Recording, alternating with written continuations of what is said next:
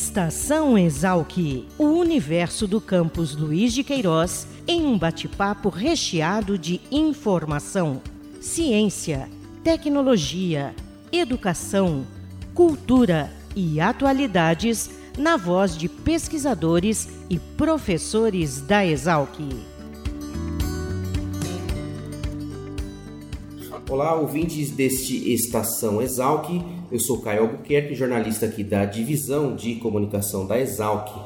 Hoje a gente recebe aqui para essa edição do Estação Exalc a pesquisadora e bióloga Juliana Galvão, que atua no departamento de alimentos, opa, que atua no departamento de agroindústria, alimentos e nutrição aqui da Exalc e também coordena o grupo de estudos, extensão e inovação tecnológica e qualidade do pescado. Tudo bem, Juliana? Tudo bem. Tudo bem, obrigado por ter aceito esse convite para participar do nosso podcast. E a Juliana vem para falar da atuação do grupo que trabalha com pescado e tem um, uma atuação já de alguns anos para divulgar informações, trabalho de extensão para divulgar como é que a gente chega num produto de qualidade, ou como é que o público consumidor pode chegar num produto de qualidade? É mais ou menos isso a atuação do grupo? Isso. Primeiro agradeço a oportunidade por estar aqui representando o nosso grupo e poder estar trazendo informações de como o nosso grupo trabalha. Nosso grupo surgiu em 2007 com uma grande demanda do setor produtivo por informação. Então, nós trabalhamos em três frentes diferentes. A primeira delas é o ensino, com cursos de, de formação. A segunda delas é a extensão, de levar a informação ao setor produtivo, para toda a cadeia produtiva do pescado. E a terceira delas é a pesquisa, né, tanto em nível nacional quanto em nível internacional. E nós temos conseguido levar essas três frentes, temos um grupo de alunos, né, pesquisadores e professores trabalhando né, em diversos projetos, diferentes áreas de atuação dentro da cadeia produtiva do pescado. E na verdade o nosso foco ele está voltado para tudo o que, o que engloba a qualidade. Então, a qualidade desde a parte ambiental, da sustentabilidade, da parte do manejo, até chegar na mesa do consumidor, tanto em produtos de, produzidos em água doce, quanto em água salgada, tanto da agricultura quanto da pesca extrativa. Então, nós acabamos trabalhando nessa cadeia como um todo. E, Juliana, onde o Brasil está inserido nessa cadeia do pescado mundial? Nós, em que lugar nós estamos? onde a gente se destaca, onde a gente ainda precisa melhorar? O que acontece no Brasil é o seguinte: nós temos um potencial enorme de produção, né? temos uma costa imensa, fora as águas internacionais que estão fora da, da nossa zona né, costeira, e temos simplesmente 12% da água doce mundial. Então, é uma área ainda é, que tem uma, uma produtividade aquém do que ela poderia, na verdade, hoje é, se tem grupos organizados, cooperativas, no intuito de é, alavancar essa produção, tanto em termos de número quanto em termos de qualidade. E em termos de produção de alimentos, o Brasil é um celeiro mundial e com o produto pescado isso não é diferente. Então nós temos, ah, estamos aí numa vitrine muito grande, onde os parceiros fora do país veem essa possibilidade de incremento de produção, né? A gente precisa alimentar o mundo. Pescado é um alimento de excelente qualidade, então acaba que constantemente nós somos é, procurados né, pelos parceiros internacionais, tanto de universidades quanto de institutos de pesquisa, para que a gente desenvolva trabalhos em conjunto. É, essa demanda internacional vem já de algum tempo. Em 2017, nós fomos é, procurados por um projeto que estava sendo desenvolvido né, pela comunidade europeia, chamado Farfish.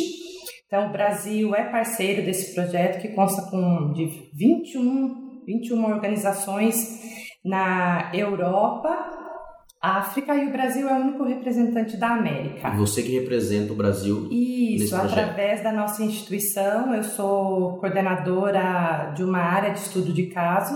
Né? Esse projeto foi assinado um convênio USP né, através da reitoria em São Paulo, e o Brasil sendo responsável pela área FAO 41, que é a área sudoeste do Atlântico, mas de águas internacionais, porque na verdade esse projeto visa estabelecer ferramentas de sustentabilidade e de qualidade, coisas que já foram desenvolvidas na Europa com os maiores especialistas europeus e poder transferir adequar essa tecnologia, essas ferramentas para quatro países da África e duas áreas internacionais. Uma delas é a área que o Brasil tem interesse, porque o Brasil pesca.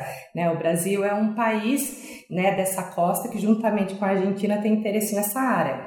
Então, esse grande projeto ele tem oito diferentes áreas, que vai desde a parte do levantamento biológico, ecológico, até a parte de relacionar todos os stakeholders, os envolvidos nessa área, assinar acordos, porque é uma área que não tem legislação, por ser uma área internacional, então acaba que fica uma coisa muito solta, não se tem dados dessa área, não se sabe quantos barcos ao total pescam ali, a quantidade. Então a gente precisa conhecer para poder, através da expertise dos europeus, desenvolver as ferramentas e adaptar essas ferramentas para essas áreas, né? E o Brasil tem muito, muito interesse nisso. Como é que, como é que funciona essa, esse mapeamento? É, trabalho de campo? É preciso fazer visitas? É preciso... Como é que é o mapeamento dessa área e saber quantos barcos estão ali? Como é que é feito na isso verdade, na verdade, né, os europeus têm muito interesse nessa área. 11% da pesca da Europa está focada nessa área, principalmente em reiki, que são duas espécies de merluza. Né? Os asiáticos têm é, muito interesse nessa área, mas mais voltados para os cefalópodes, né? as os polvos, aí as lulas, e o Brasil está muito interessado no atum. Então, os países têm diferentes interesses quanto à espécie, né? Mas na verdade não tem nada ainda sacramentado quanto à quantidade dessas espécies. Então, tá, tem se feito um levantamento de dados envolvendo todos os países e principalmente as, os agrupamentos, as cooperativas de pesca industrial que trabalham nessa área. Então, nós temos aí envolvidos tanto da academia como setores que regulamentam isso, como a FAO, a ONU, o ICAT, temos é, a, o pessoal da pesca industrial mesmo, porque eles acabam tendo mais dados do que a própria academia. Então, a gente tem feito um levantamento, vendo as lacunas, tentando é, ver medidas que possam ser é, passíveis de ser aplicadas para melhorar isso, porque se a gente não conhecer, não tem como a gente trabalhar, não tem como a gente melhorar. E falando do mercado global, os europeus são os, os líderes, os, os, grandes players do mercado ou não? Quem são os grandes players? Não, na verdade, é, os espanhóis principalmente têm um grande interesse nessa área, mas a Ásia, na verdade, em termos de, de produção de pescado, se destaca muito, principalmente a China. Né? Então, nós é, tivemos esse convênio assinado e esse projeto está correndo desde 2017, vai até 2021. Temos reuniões periódicas, né? a última delas foi em Marrakech em novembro, que eu fui representando o Brasil e, é claro, a nossa instituição, a Exalc, onde a gente discute o que foi feito nos últimos seis meses e quais os próximos passos, né? Tanto que nós estamos agora organizando um evento né, que a gente pretende reunir todos os envolvidos, então os países asiáticos, Coreia, China, Taiwan, os europeus, representados principalmente pela Espanha, e aqui os sul-americanos representados pelo Brasil e Argentina. Então, a gente tem trabalhado nesse sentido e buscado apoio governamental que ainda a gente está costurando, né? Porque uma nova gestão se iniciou e a gente é, gostaria e precisa que o governo realmente se envolva, porque quando você assina acordos internacionais, né, a universidade, o setor produtivo não pode responder. Né, por acordos que dizem respeito ao Brasil. A governos, né? A governos. É, vou pegar um gancho dessa sua fala aí, você citou a China como um grande é, produtor e também certamente o grande mercado consumidor, né? Recentemente a Exalc também esteve envolvida na assinatura de um convênio, de um acordo, onde você também me parece que vai participar. Fala um pouquinho de, desse outro acordo aí com uma instituição chinesa.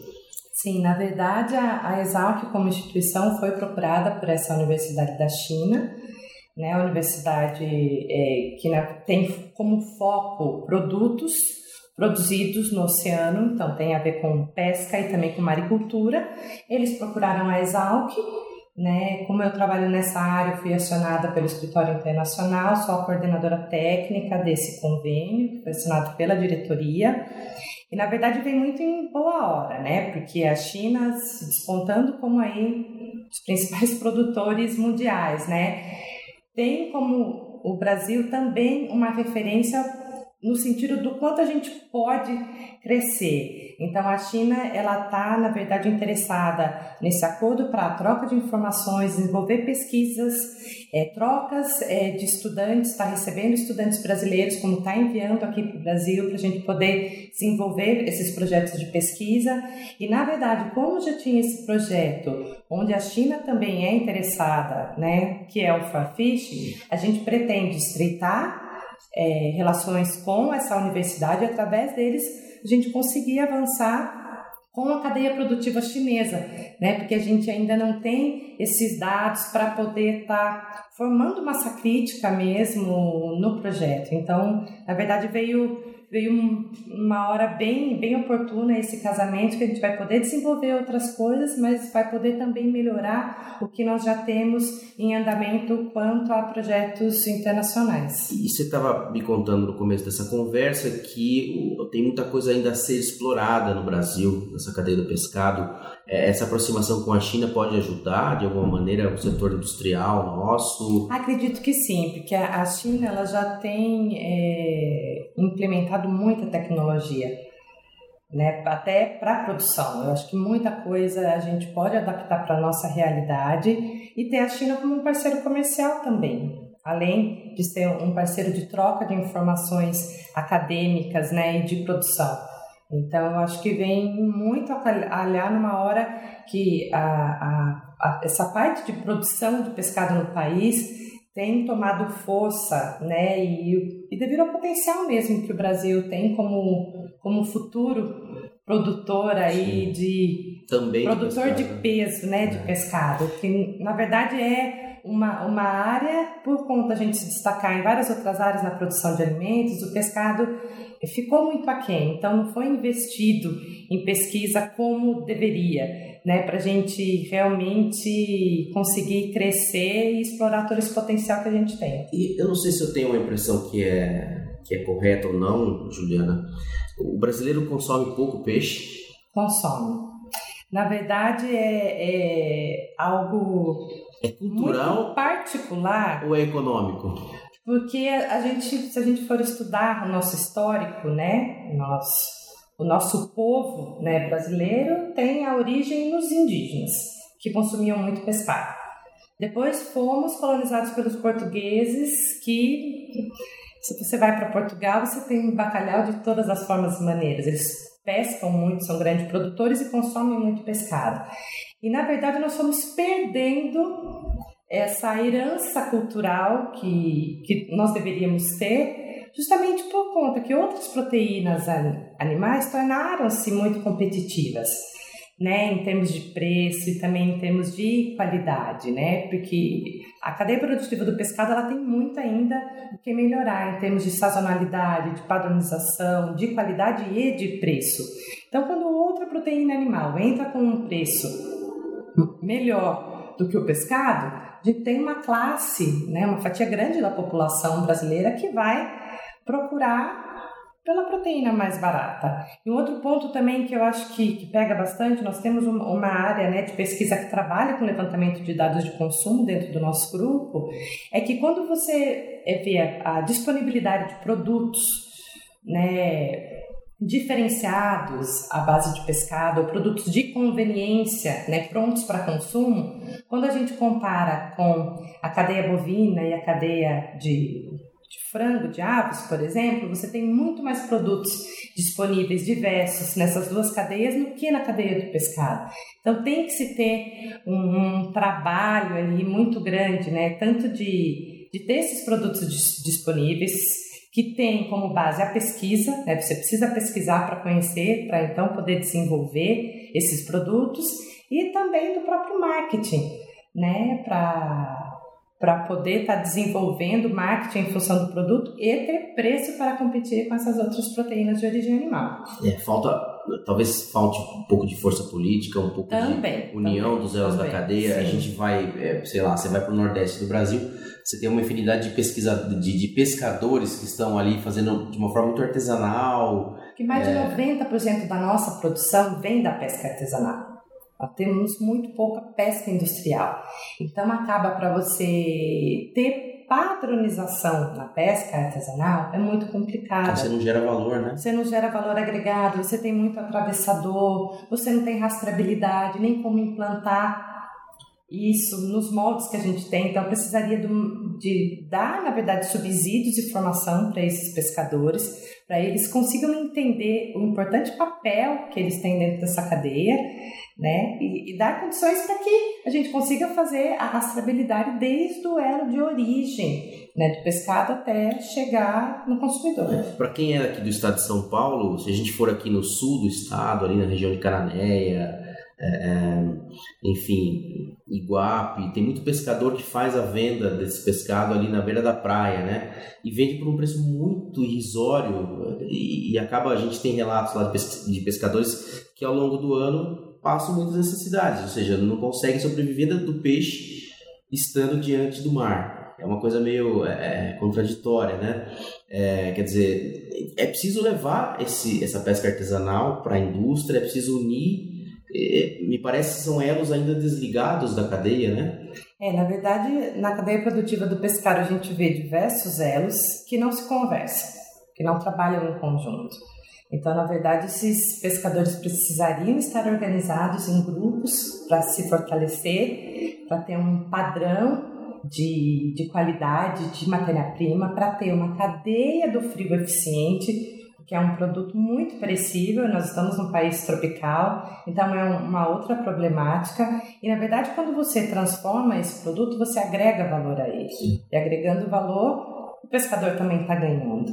Né? Então precisaria ter mesmo esse respaldo, né, de que todas as os elos da cadeia conversem, né, e que seja realmente algo efetivo para você para que o pescador realmente consiga.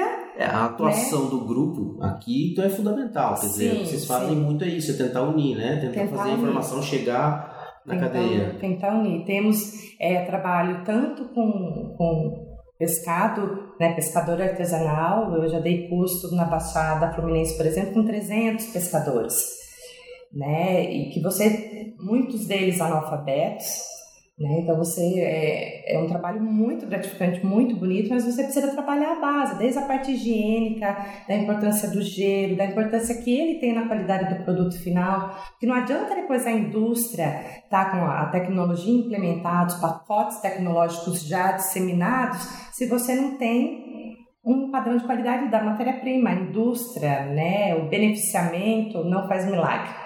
É, né? A base de tudo é primeiro a qualidade da água, depois a matéria-prima de qualidade e a cadeia do frio para você conseguir trabalhar com essa matéria-prima. É a indústria de transformação ainda parece não ter chegado, né? Você tem, não, você não. tem muita coisa se perdendo, uma proteína de excelente qualidade nutricional, mas de alta pericibilidade, né? Existe essa palavra? Sim, existe, né? sim, sim. É, enfim, eu acho que o GTEP, pode, o GTEP, o grupo de estudos aqui, pode ajudar nisso mas importante esse relato seu de já ter oferecido treinamento para 300 pescadores e tal. Quer dizer que esse tipo de trabalho vocês estão dispostos a. Sim, a, a gente faz trabalho com o produtor, tanto o pescador né, da pesca extrativa quanto o aquicultor. Fazemos esse trabalho dentro da indústria, nós damos treinamento, é, trabalhamos muito trabalho de transferência de tecnologia e também de detecção de problemas então a gente chega na indústria e detecta né, quais são os pontos de contaminação, o que, que a gente pode melhorar. Né? Tem indústrias que, que já fazem esse treinamento há anos com a gente, tem o nosso selo, nós temos o selo desenvolvido de qualidade, né, que são as empresas que a gente tem acompanhado né, e pode realmente afirmar que eles trabalham né, dentro da, das normas e tem esse, é, esse comprometimento né, da inocuidade do, do produto E trabalhamos também com cursos já a nível de especialização, dá para o pessoal até da inspeção né, federal, estadual, pessoal da indústria. Então, nós trabalhamos com treinamento em todas as instâncias, porque a gente acredita que nós precisamos né, de todos esses níveis de conhecimento para que a gente consiga realmente, a indústria, né, fornecer um produto que chegue na mesa do consumidor com qualidade. E esse consumidor que chega, que vai ao supermercado procurar o pescado, que, que enfim, gosta de, de, de da proteína do pescado, é, o que, que a gente pode informar para esse pessoal? Hoje a gente tem a questão da, da rastreabilidade, o produto rastreado. O que, que é o produto rastreado? Como é que isso pode ser identificado na gôndola do supermercado? Na verdade, a gente tem um, um, vários equívocos quando a gente fala em rastreabilidade. Então a gente vê muito isso estampado no marketing dos produtos do supermercado, não, não no pescado propriamente dito, mas em outros produtos. Ah, produto rastreado. E como eu trabalho com rastreabilidade, a gente tem interesse e a gente vai verificar o que está acontecendo ali. E geralmente aquele produto só tem o certificado de origem.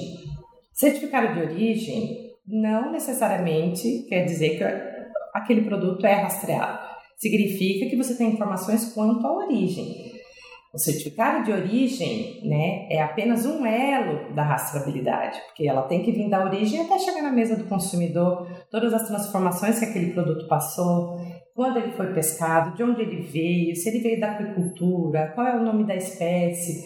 E muitas vezes a gente tem esse problema também de identificação de espécies. Nós tivemos é, recentemente uma operação da Polícia Federal que se chamou Poseidon para identificar molecularmente fraudes quanto à nomeação das, das espécies de pescado. Então a gente tem essa problemática também, porque a gente tem uma diversidade enorme de espécies, tanto de água doce quanto de água do mar. Então, muitas vezes o consumidor não tem essas informações, né? E na verdade ele nem sabe o que esperar daquele produto. Nós fizemos uma, uma pesquisa de, de, para estudar o tempo de vida útil do, de tilápia, juntamente com um, um produtor da piscicultura cristalina, que é uma, uma piscicultura que trabalha muito com a gente. E nós fizemos a análise de frescor e apresentamos para provadores treinados, para que eles avaliassem né, e colocassem dentro de uma escala qual era o produto mais fresco. Para você ter uma ideia, o produto mais fresco que o consumidor, que aquele consumidor treinado elencou, foi um produto que já estava batido há 12 dias. Então, o consumidor, na verdade, não sabe identificar um produto fresco, porque ele não tem acesso a ele. Porque o pescado passa por tantas transformações, viaja tanto para chegar, às vezes, no, mercado consumidor, que o consumidor não sabe que é um produto fresco. Um outro problema também com o consumidor é a falta de conhecimento que ele tem quanto ao produto congelado. Então, se tem um estigma, né, um estereótipo, que o produto congelado não é bom, o que é mentira. Na verdade, num país tropical, o ideal é que se congelasse o produto, para justamente aumentar o tempo de vida útil dele. O que acontece é que muitas vezes esse processo de congelamento, por muitas indústrias, não é feito da forma correta. Porque para as características físicas, organolépticas e sensoriais do pescado, o ideal é que se seja realizado um congelamento rápido desse pescado. E um freezer normal, a menos 18 graus, em termos de estocagem, não é capaz de fazer esse congelamento rápido. É diferente quando você compara esse tipo de processo com a carne bovina e a carne de aves, que pode ser feito dessa forma. O pescado não. Então, muitas vezes você tem perda de qualidade justamente por conta. Já no congelamento. Já no congelamento, no, no processo utilizando a ferramenta inadequada. Mas aí a gente precisaria então trocar esse equipamento. Na verdade, sim. A indústria teria que investir no equipamento de congelamento rápido porque na hora do descongelamento, se você não, não faz esse congelamento rápido, ele tem perda de textura, ele tem perda de água, ele tem queima pelo frio, você desnatura é, algumas substâncias ali que depois vão interferir na qualidade, no produto de matéria-prima quando ele chega na mesa do consumidor para ser preparado né? Mas o ideal é que todo o nosso pescado fosse congelado, por conta da nossa temperatura, coisa que a gente não vê nos países nórdicos, por exemplo. Né? Quer dizer, no supermercado tá lá aqueles peixes expostos. Muitas vezes a exposição feita de forma inadequada, nós já tivemos um curso aqui de treinamento só para o setor supermercadista, para ensiná-los a forma de comercializar né? Como deixar isso para o consumidor e, um, e uma das problemáticas que até o setor de supermercados nos disse que o consumidor quer pegar no peixe, ele quer ver, coisa que não acontece isso com as outras carnes. Não. Ninguém quer ver o boi, ninguém quer ver o frango vivo inteiro, ninguém quer pegar, ninguém quer ver as guelras ou os olhos. Então, muitas vezes esse tipo de conhecimento de informação que é passado para o consumidor, né, das características dos olhos, das guelras, das escamas, da pele, muitas vezes, ao invés de ajudar, ele acaba atrapalhando. Sim. Porque o consumidor só quer encontrar e visualizar aquele tipo de produto. Coisa que para ele está já numa embalagem, ele passa por uma transformação, né, onde é retirada a pele, as escamas, a cabeça, as vísceras, e ele está ali na forma ou de posta, ou de filé, ou de peixe inteiro, mas sem as vísceras. Ou seja, o suficiente encontrar no mercado um produto congelado. Congelado, né? seria o ideal o ideal. Porque, na verdade, pensa, para um pescado de origem marinha chegar aqui em Piracicaba, por exemplo, que é a nossa cidade, ele tem que sair do mar, daí ele vai para o CEAGESP, daí do CEAGESP ele vem para cá. Muitas vezes ele fica dias no mar antes de chegar no CEAGESP, então a gente já vai tendo uma perda, por ser uma matéria-prima muito susceptível à alteração, uma perda muito grande em termos de qualidade. E uma cadeia do frio que não é eficiente, então a gente acaba perdendo em termos de, de qualidade, né? Mas é por isso que o grupo da Exalc existe, para tentar existe, convencer, para né? tentar convencer, passar essas informações tanto para a população, né? Então a gente trabalha, por exemplo, escrevendo artigos científicos de impacto internacionalmente, escrevemos livros didáticos e boletins técnicos para levar essa informação né, em nível de graduação e em nível de produtor nós temos colunas né, em revistas técnicas para tentar levar essa informação para a população leiga, né, para o consumidor e também para o produtor rural. produtor rural. Então, nós acabamos né, trabalhando em todas as frentes para que essa informação chegue, porque esse é um dos intuitos do, do grupo, né? É, é um dos objetivos da universidade, né? Gerar informação e levar essa informação para todas as instâncias. Exato. Juliana Galvão, bióloga, pesquisadora do Departamento de Agroindústria, Alimentos e Nutrição. É, eu queria que você, eu estou encerrando esse episódio do Estação Exalc, queria que você deixasse os contatos do grupo, como de repente solicitar um trabalho de vocês, uma consultoria, um treinamento. Como é que faz para a população achar os pesquisadores do GTEP? É, na verdade, é, dentro dos grupos de extensão da Exalc está a nossa página, né? Nós temos o e-mail institucional que é gtep com g arroba usp.br. Então, qualquer informação pode entrar em contato com a gente né, por e-mail, né? Algum membro do grupo vai estar respondendo essa solicitação. Nós estamos aqui à disposição, né, para estar atendendo, né, tanto o consumidor quanto o pessoal da indústria, quanto o pessoal da produção né? Porque o que a gente quer é gerar informação, conhecimento e levar até os diferentes elos. É, eu, tenho, eu tenho a impressão que a gente nem de longe esgotou o assunto. Não. Não, né? Acho que a gente pode voltar no futuro aí. Eu acabei de pensar agora em, de repente, fazer um outro podcast falando do, dos produtores de água doce, como isso tem crescido, gente querendo investir na agricultura. Talvez a gente possa voltar a conversar. Vamos combinar? Sim, vamos combinar. Então, Estamos tá à disposição. Obrigada, Caio, pela oportunidade. Imagina, eu que agradeço. Você é ouvinte desse podcast Sessão Exalc. É, toda semana um episódio novo falando de ciência, tecnologia, inovação, aqui direto do campus Luiz de Queiroz, da USP, em Piracicaba. Até o próximo episódio.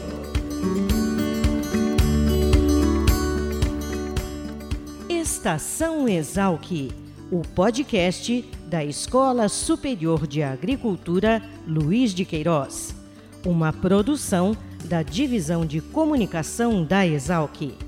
Acompanhe nossa programação pelo site exalc.usp.br.